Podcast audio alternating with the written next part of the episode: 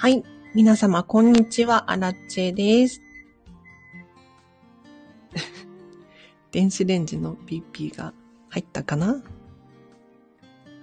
このチャンネルは、こんまり流片付けコンサルタントである私が、もっと自分らしく生きるためのコツをテーマに配信しているチャンネルでございます。ということで、皆様いかがお過ごしでしょうか？お片付けね、頑張ってるよなんていう方、いらっしゃるんじゃないでしょうか？もうね、そんな人たちの背中をどんどん押していきたい。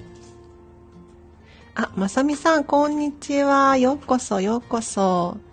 あの今日も皆様の質問に答えようと思って、ご質問などございましたらコメント欄で教えてください。町の牛乳屋さん、こんにちは。ありがとうございます。もうね、コメントしていただけると嬉しいですね。うん。あ、もちろんね、私はコメントしないタイプで 聞いてるだけっていう方もね、本当に嬉しいですよ。そう、あのね、皆様にね、お話ししたいことが、まあ、いくつもあるんですけれど、最近、アラチのチャンネルで始めたのが、勝手に片付けコンサル企画。皆様が知ってるような企業さんとかの店舗に行って、あ、このディスプレイの仕方いいねとかっていうのを勝手にやってるんですけれど、今ね、ダイソーさんを取材中でございます。はい、楽しみにしていてください。畳んだ洗濯物をタンスにしまうのが面倒で積み上がります。まさみさん、ありがとうございます。あの、面倒ですよね。面倒ですよ。これが、例えば、一人暮らしだったらまだマシだけれど、家族がいて、子供何人もいますとかってなってきたら、本当に大変だと思う。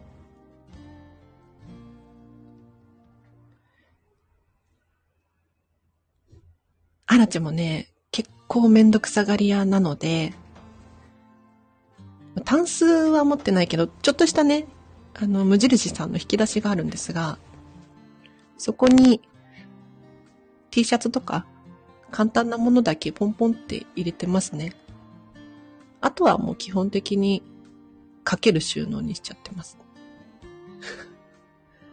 ただね、かける収納だと、スペース取るんですよ。なので、まあ、どっちを取るかですよね。あ、みやさん、こんにちは。コメントありがとうございます。嬉しい。あの、このチャンネルはね、家事をしながらとか、お片付けしながらとか、聞いていただくとはかどるらしいですよ。はい。おかげさまで物量かなり減らせましたが、まだまだですっていうことで、まさみさん頑張ってますね。まだまだなんですか？ということはもうちょっと減らしたい気持ちがあるっていう感じですかね。なるほど。まあ、まずは、お片付けのやる気スイッチを持続させることと、あと、やってみないとわからないっていうこともあるので、とりあえず、物量減らしたっていうことで、ま、それは褒めていただいて、ご自身のことを。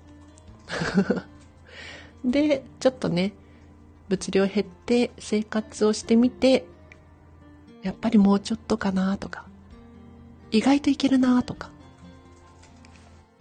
体感してみるっていうことですね。目指せミニマリストアラチェということでありがとうございます。私もね、あの、去年、年末に、かなり減らしたんですよ。あの、もともと少なかったんだけれど、やっぱりね、ミニマリストに憧れていて、私はミニマリストまではいきない、かないんだけれど、割とミニマム気質なんです。本当のミニマリストの人ってさ、お洋服とか本当にないもんね。うん。毎日同じ服着てますとかっていう人もいますね、中には。どうやって洗ってんのって思うじゃないですか。なんかね、そのインスタグラマーさんは、えっ、ー、と、毎日同じワンピースなんだけれど、もうね、毎日乾燥機かけるんですって。洗濯して乾燥機に入れる。で、翌日乾燥機から取り出して切るみたいな。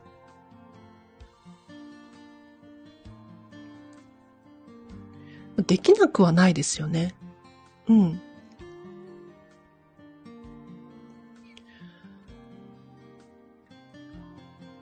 だけど、私はね、そこまでじゃないのよ。去年、お洋服で言うと、35着くらいあったんだけれど、今20着ちょっとかな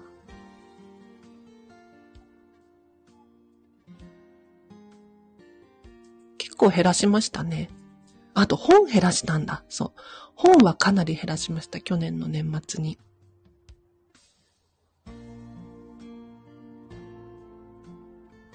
本って、私大好きでよく買うんですけれど、読み返さないのに持ってる本あるじゃないですか。あるじゃないですかって私はあるんですけど なんで読み返さないのに持っているのかっていうと、思い入れがある本。この本を読んで、もう私の人生劇的に変わったみたいな。そういう子たちは、やっぱり手元に持っておきたい気持ちがあったんですけれど、年末にね、本棚整理してみて、思ったのは、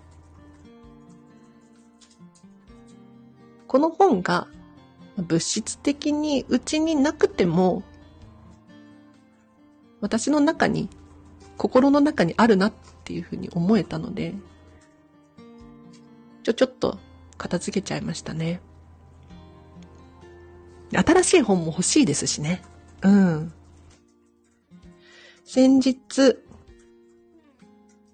あ、みやさんがミニマリストのぞみさんですねっていうことで、そうかもしれない。あの、お洋服一着の。さすが。やっぱりここのチャンネル聞きに来てくれてる人って、あの、お片付けとか、ミニマリストとか。よくご存知の方多いですよね。先日、ちさとさんがインスタライブをしていて、それをきっかけにまた片付け祭りしました。いいですね、まさみさん。あの、ちさとさんっていうのは、こんまりコンサル仲間の方ですね。はい。スタンド FM やっていって、私はちーちゃんちーちゃんって呼んでるんだけれど、もう全然年上なんだけどね。お母さん世代なんだけれど、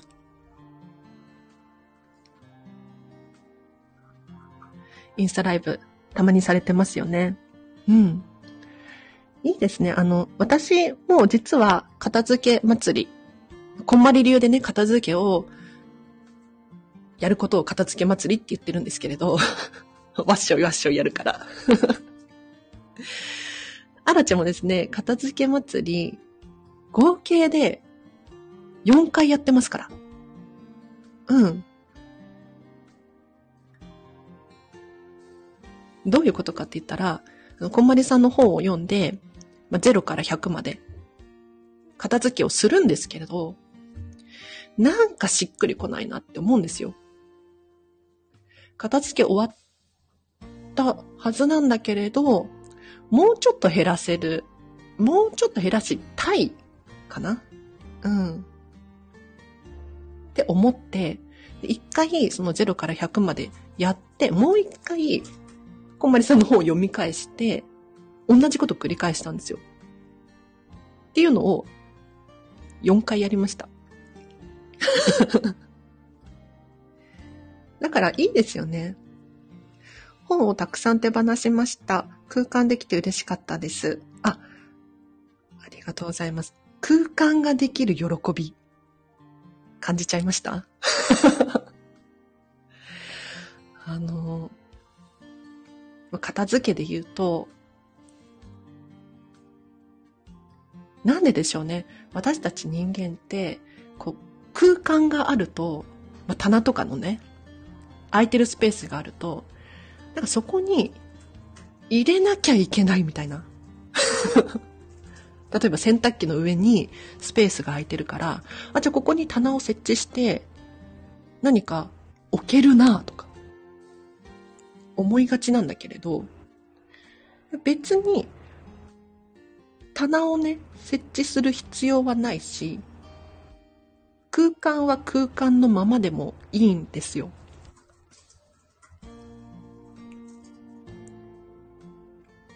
なので、なんだろう、空いてるスペースがあるんだとしたら、飾り棚にしたりとか、絵を飾ってみたりとか、お子様がいたらね、お子様の作品なんていうのを飾れるいい場所になりますからね。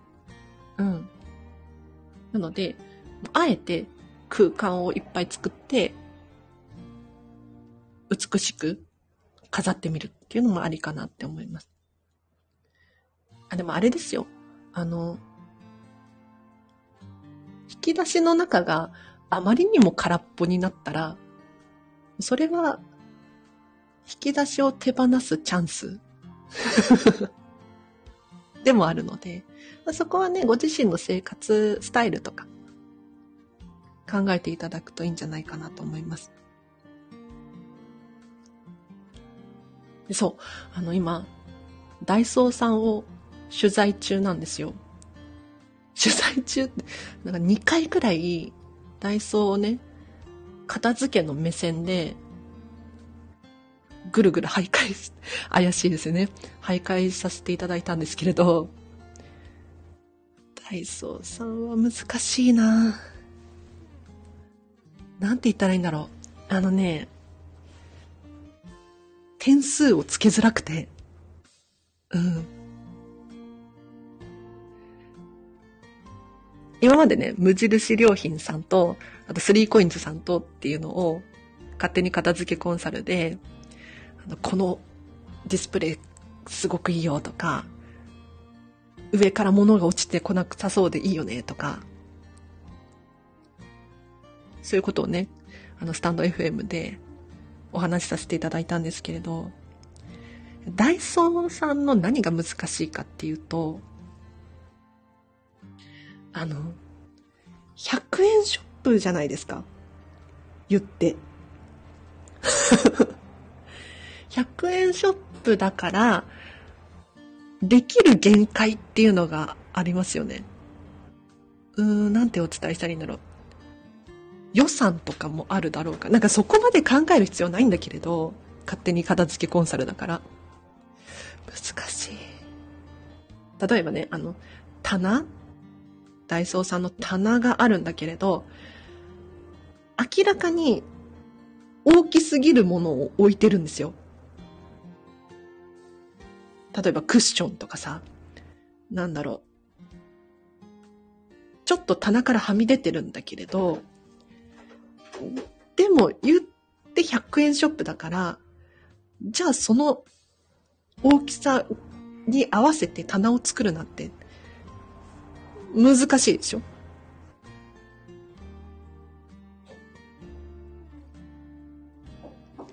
あとね、100円ショップにありがちなのが、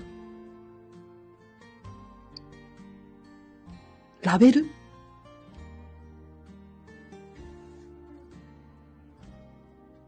あ、みやさんが荒地さんのそのシリーズ好きです。ありがとうございます。いや、なんかね、なんでこのシリーズ始めたかっていうと、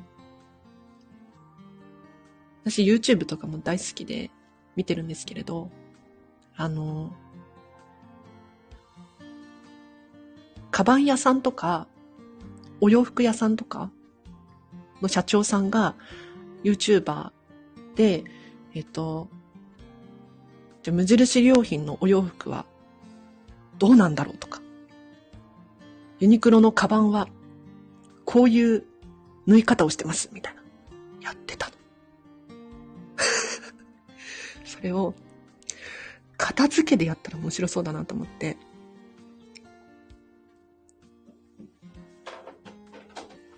やってる自分も楽しいしね。うん。ちえちゃん、それを言ったら、ドンキなんて大変よね。ドンキホーテもやりたい。片片付けコンサル目線でドンキホーテを見てみたい。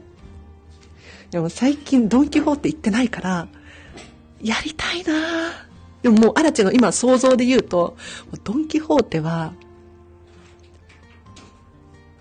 点数低そうだよね。どうなんだろう。でも、今もしかしたらさ、変わってるかもしれないじゃないですか。変わってないかな。なんだろう、インバウンド需要とか高まっていて、こう、ね、いろんな店舗もあるし、どうなんだろうね。あ、それで、そう、ダイソーさん、ラベル。私はね、ラベル気になっちゃって、例えば、なんだろう、ダイソーさんのこう収納グッズエリアとか行くじゃないですか。行くんですよ。片付けコンサルタントだから、やっぱり。で、こう、ファイルとかを収納する、こう、仕切りとか、プラスチックのね、なんか、あるじゃないですか。ああいうのすごく便利でいいんだけれど、やっぱりね、目立つところに、なんか収納ボックス、何センチかける何センチみたいな。デカデカと貼ってあるんですよ。で、こう、商品、商品説明か。とか注意事項とか。目立つところに貼ってあるんですよ。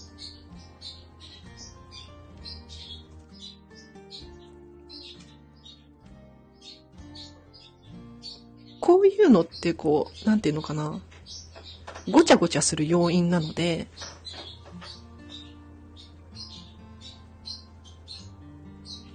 パッと見ね、商品の棚とかを見ると、情報量が多すぎて、目がチカチカするんですよ、私なんか。もうこれ職業病かな。うん。で、確かに何センチかける何センチとかって書いててくださると、やはりね、お家の棚の大きさと合わせやすかったりして、便利なんだけれど、なんか別に、こう、横とかでも良くないって思っちゃって。無印さんなんてそうですよね。商品説明とか書いてあっても、こう商品の裏側に書いてあったりとかして、正面にデカデカとは書いてないと思うんですよね。うん。で、いや、アラチェが問題視してるのは、あの、商品にそのラベルが貼ってあることは、まあ、別になんか多分決まりだと思うので、いいんですけれど、それを買った人たちが、そのラベルをそのまま使っちゃうことなんですよ。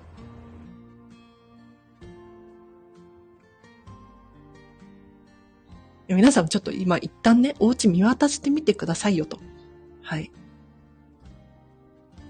100円ショップとかで買ったものの、例えば、収納ボックス、食器の裏とかにラベル貼ったままにして使ってません結構ね、片付けしてると、片付けレッスンしてると、そういう現場に遭遇するんですよね。で、それを使い続けてしまうと、このラベルが剥がしにくくなるの。そう。これがね、良くない。だけど、例えば無印良品さんとか行くと、そのまま使ってても、割と、控えめなので、大丈夫なんですよ。例えば私、無印良品さんの、あの、トイレシートとか、トイレ掃除シート使ってるんですが、トイレ掃除シートみたいに書いてあるんだけれど、そんなね、デカデカと、ドンドンみたいに書いてないから、シンプルで、目に優しいんですよね。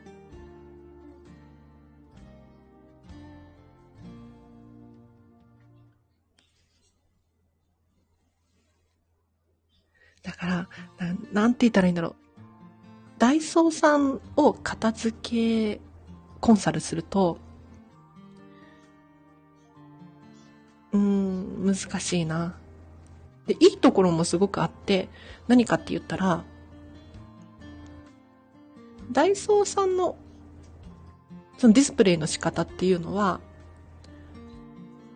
お家とかには不向きかもしれないんですが、オフィスとかだったら、すごくいいなって思います。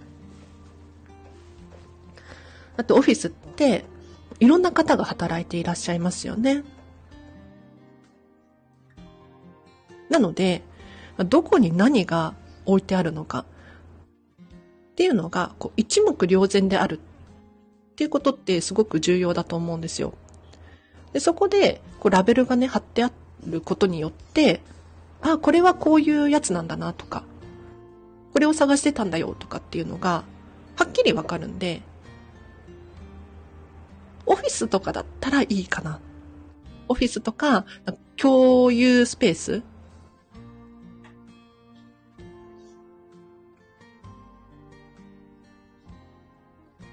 もう全然何にも知らないみたいな人が来ても、わかりやすいじゃないですか。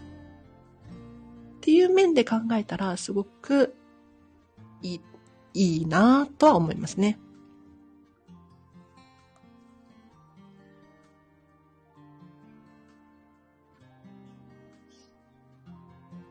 あとね、勝手に片付けコンサル企画。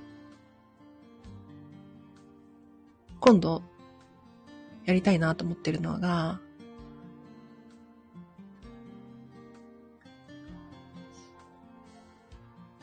うちの近くにもあるんですけど、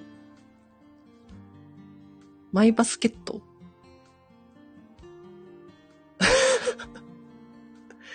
あの、関東圏にはいっぱいあるんですけれど、ちっちゃいね、スーパーがあるんですよ。コンビニサイズなんだけれど、スーパーっていう。結構好きで使ってるんですが、あの、コンビニと違うんですよね。コンビニは、なんだろう、やっぱり、こう、便、便利っていうことをすごく最優先にしていって、パッと買ってパッと立ち去れる、みたいなイメージなんだけれど、マイバスケットは、やっぱりね、コンビニサイズのスーパーなんですよ。だからちょっと、まあ、パッて買ってパッて帰る人もいるけれど、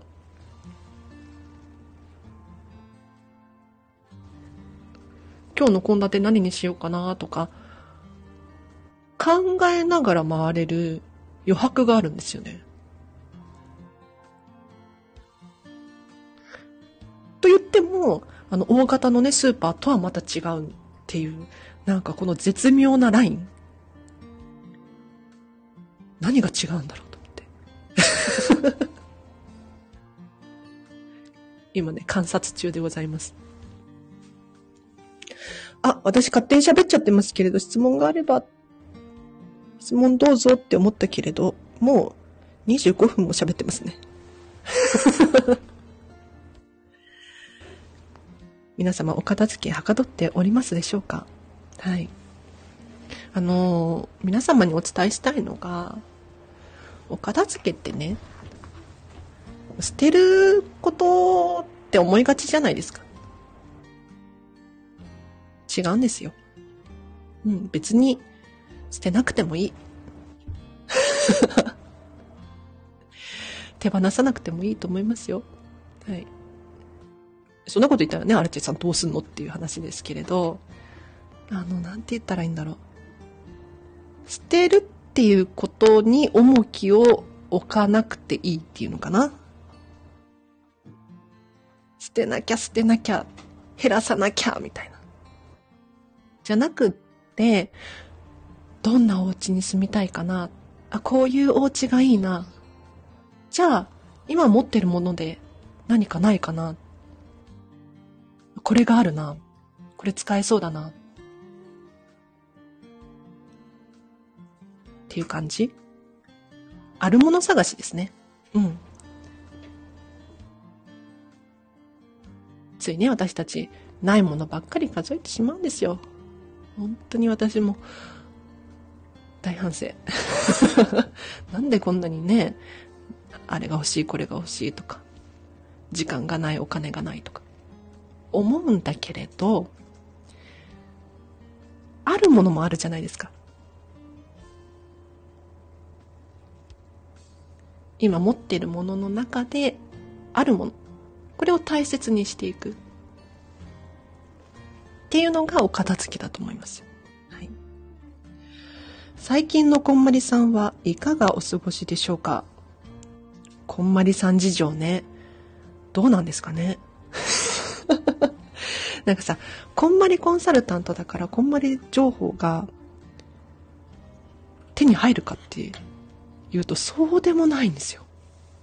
私もね、皆さんと同じ。ね。でもなんか最近またね、新しい本を書いてるとかってどこかで言ってましたね。今年の1月かな？こんまりさん本を出版されたんです。で、片付けの本じゃなくて、こんまり流あ、なんだっけ、タイトル忘れちゃった。し、なんだっけ、仕事とかプライベートももっとときめく方法77個みたいな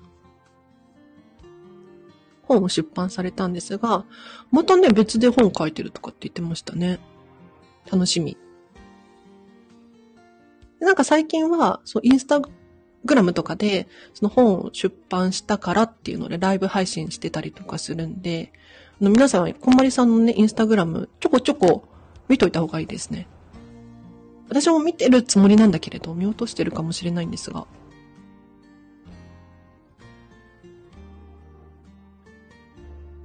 こんまりさんもお子様3人いてね、すごいですよね。意味がわかんないですよね。本当に意味がわからないのよ。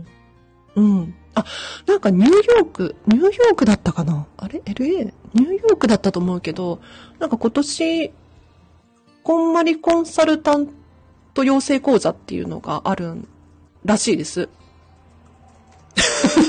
いやなんでニューヨークの情報をね、日本で喋るんだっていう話ですけれど、それが、私もね、こんまり流片付けコンサルタントになる際に、片付けを学ばなきゃいけないので、その養成講座っていうのがあるんですよ。私は日本でオンラインで受講したんです。ちょうどね、コロナ中だったっていうこともあって、そうだったんですけれど、なんと、今年のニューヨークのやつは、こんまりさんが登壇してやってくれるんだって。え？ずるい。ずるい。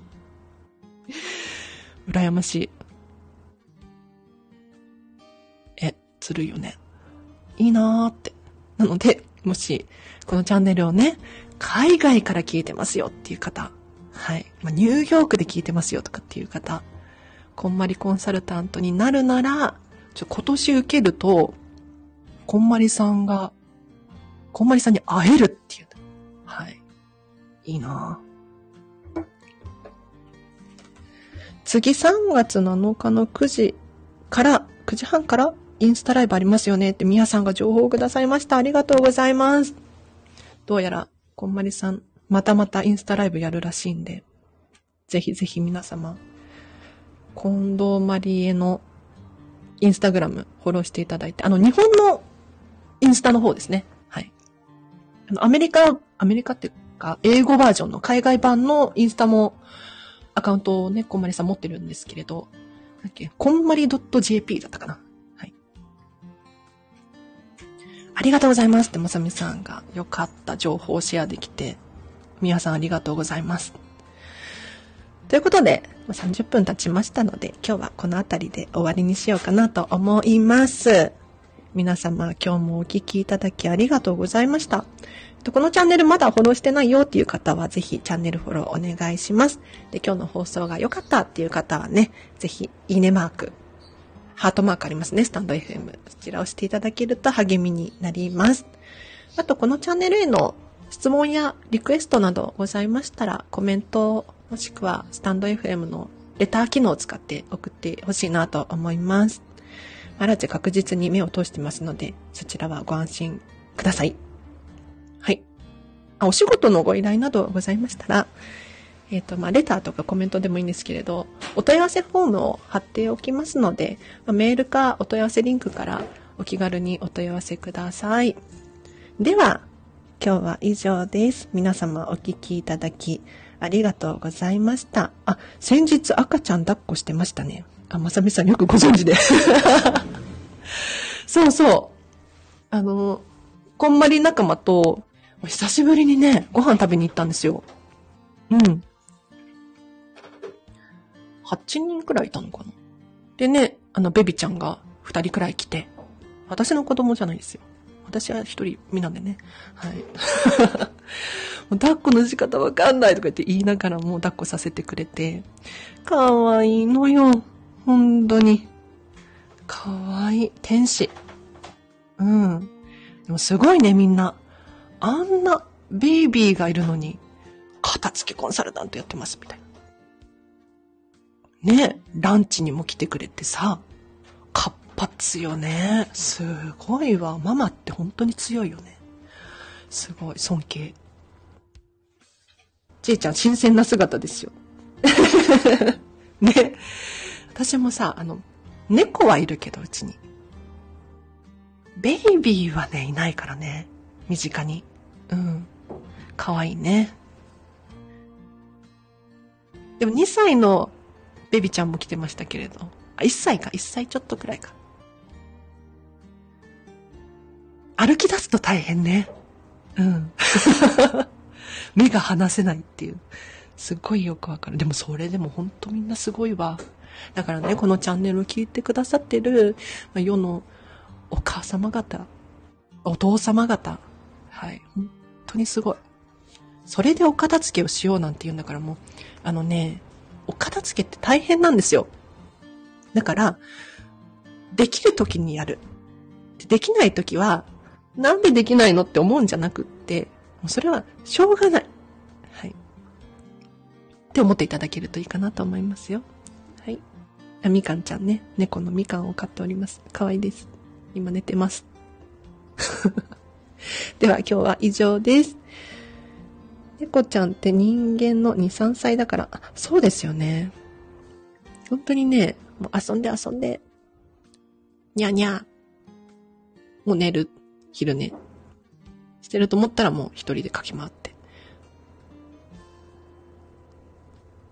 この猫の話もね、いっぱいしたいなと思います。うん。お子さんいるようなもの。そうなのかな？いや、そうでもないよ。猫だからね。犬だったらまた違うかもしれないけど。お散歩したりとか、大変じゃないですか。ねえ。はい。このままダラダラ行きそうなんで、30分くらいがちょうどいいかなって思ってます。はい。では、今日は以上でございます。皆様お聞きいただきありがとうございました。じゃあ今日のこの後も、あの、ハピネスを選んで過ごしてくださいね。うん。